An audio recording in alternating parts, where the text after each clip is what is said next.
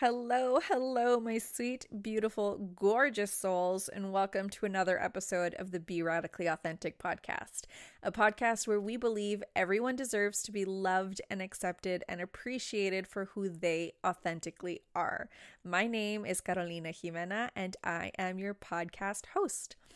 I'm gonna let you in on a little secret. I'm going on a little bit of a podcast, not binge uh, batch. I'm doing a little bit of a podcast batching right now.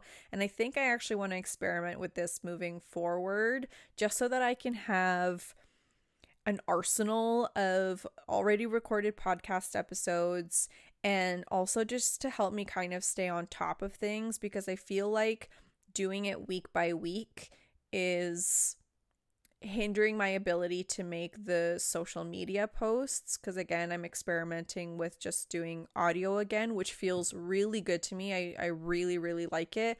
However it does create this barrier i guess or just makes creating content for instagram and social media just a little bit more complicated. I definitely have to be way more intentional with it. And so I think that's something that I have to be even better about planning around, especially with everything else that I'm doing. It's super easy for me to just kind of brush it off and not create content to promote the shows and that's not going to help this show grow and it's not going to help more listeners find this show. So, I definitely need to figure out a way to do that. So, I'm experimenting with doing batch recordings and then batch editings and then just kind of batching the work so a bunch of it gets done all at once. And anyways, you might not have cared at all about that, but just felt uh, like I wanted to share that with you what my process was. This episode might be a short and sweet one. I've definitely said that in the past. And then once I start talking, I just start rambling and going. But obviously, you're listening, so you enjoy my rambles. but I think this one's just going to be a short and sweet one because I just kind of want to tell you a story about how I regulated my emotions and the patience that I had the opportunity to practice when it came to breath work. So, breath work is something that I've been experimenting with lately. And I shared this on Instagram and TikTok the other week that, as you know, if you're a loyal listener, I'm in my mindset season right now. So, one of my goals for this quarter is to really prioritize working on my mindset and getting it back to a place where it used to be, kind of like pre-pandemic to be honest. I've i've been on a journey the, these past couple years and i've noticed a lot of changes and i definitely am feeling a lot better and and it, and it is working but I do know that the body holds on to emotions and the body holds on to trauma and the body holds on to a lot of stuff as well.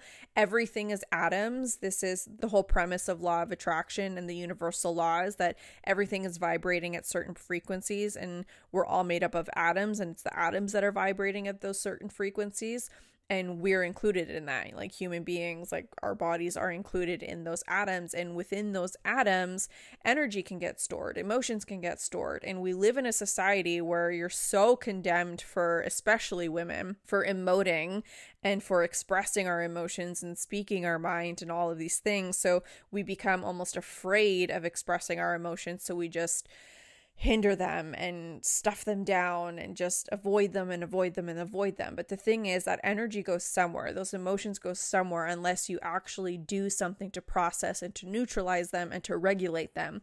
So something I've now transitioned into is I'm still doing a lot of mindset work, but I am now incorporating regulating my emotions and regulating my nervous system because if your body doesn't feel safe, it doesn't really matter how much mindset work you do because your body is just going to hold on to everything and it's still going to emit that frequency even though your mind might be in the right place. The uh, literal atoms in your body are going to be a mismatched frequency. And genuinely i feel like this is when things start to go wrong in our lives is when we're doing mindset work so our mind is in the right place but our body hasn't caught up yet. So then there's this mismatch of energy and this mismatch of frequencies and then that messes with the world around us. And that's when we end up manifesting you know accidents or horrible situations or things like that. So, because I've been really working on my mindset and I want to make sure that my body feels safe too, I have been really embracing practicing breath work. And I started using a new breathwork app and I'm really, really liking it, but it has these onboarding sessions. I think there's like six onboarding sessions before you actually get into the app. And so I was going through the onboarding sessions, and the third one, I couldn't get through the breathing exercise without having to take a break. And because that's the thing, oh, it's so fascinating. Like, the breath is connected to everything and that's why in yoga they're always like make sure that you're breathing and exhale fully and all of this kind of stuff. And in meditation it's like focus on your breath you know breathe in and all of these things. But it's so interesting how the breath can affect your body. Like even right now if you start to breathe really quickly you're going to start to feel anxious. Like if you go like your your adrenaline is going to start going and you're going to start feeling a little bit anxious. Whereas if you start to really like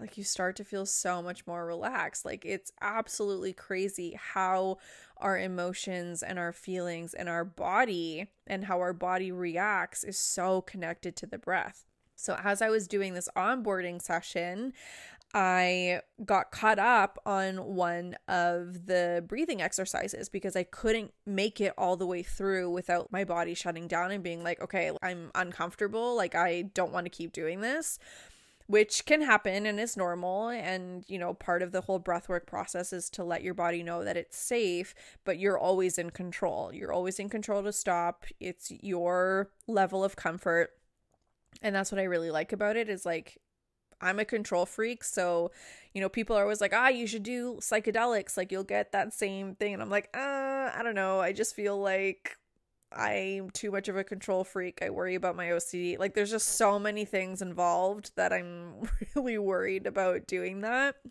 Whereas breath work, like I can still get those benefits of transformation and relaxation and they some people have even said said that after a breathwork session they literally feel high. I myself haven't experienced that yet, but we'll see. Anyways, I digress. Again, tangent. So I stopped on one of the exercises and I got a little bit frustrated with myself. And then there was a moment where I was like, okay, do I just move on or do I do that again? And I could have really rushed the process and just moved on, but I decided to show up for myself. I decided to show up to this practice practice truthfully and fully because when we rush or we cheat or like if I had just been like, okay, like I attempted it, I'm moving on, like the only person I'm really cheating is myself. And whose timeline am I working with? Like why did why would I feel the ness the the need to move on before I had actually been able to accomplish the whole session without needing to take a break or whatever that looks like. So, I think it was the third one where I ended up having to do that one twice and then the one after that it was 3 times. I couldn't get through it all the way through for three times. And then the last time I attempted it, I got through it. And at the end, I felt so fucking proud of myself. I felt so proud of myself for staying committed. I felt so proud of myself for staying dedicated. I felt so proud of myself for going back and redoing it and redoing it and redoing it until I was able to actually get through the whole practice without needing to take a break.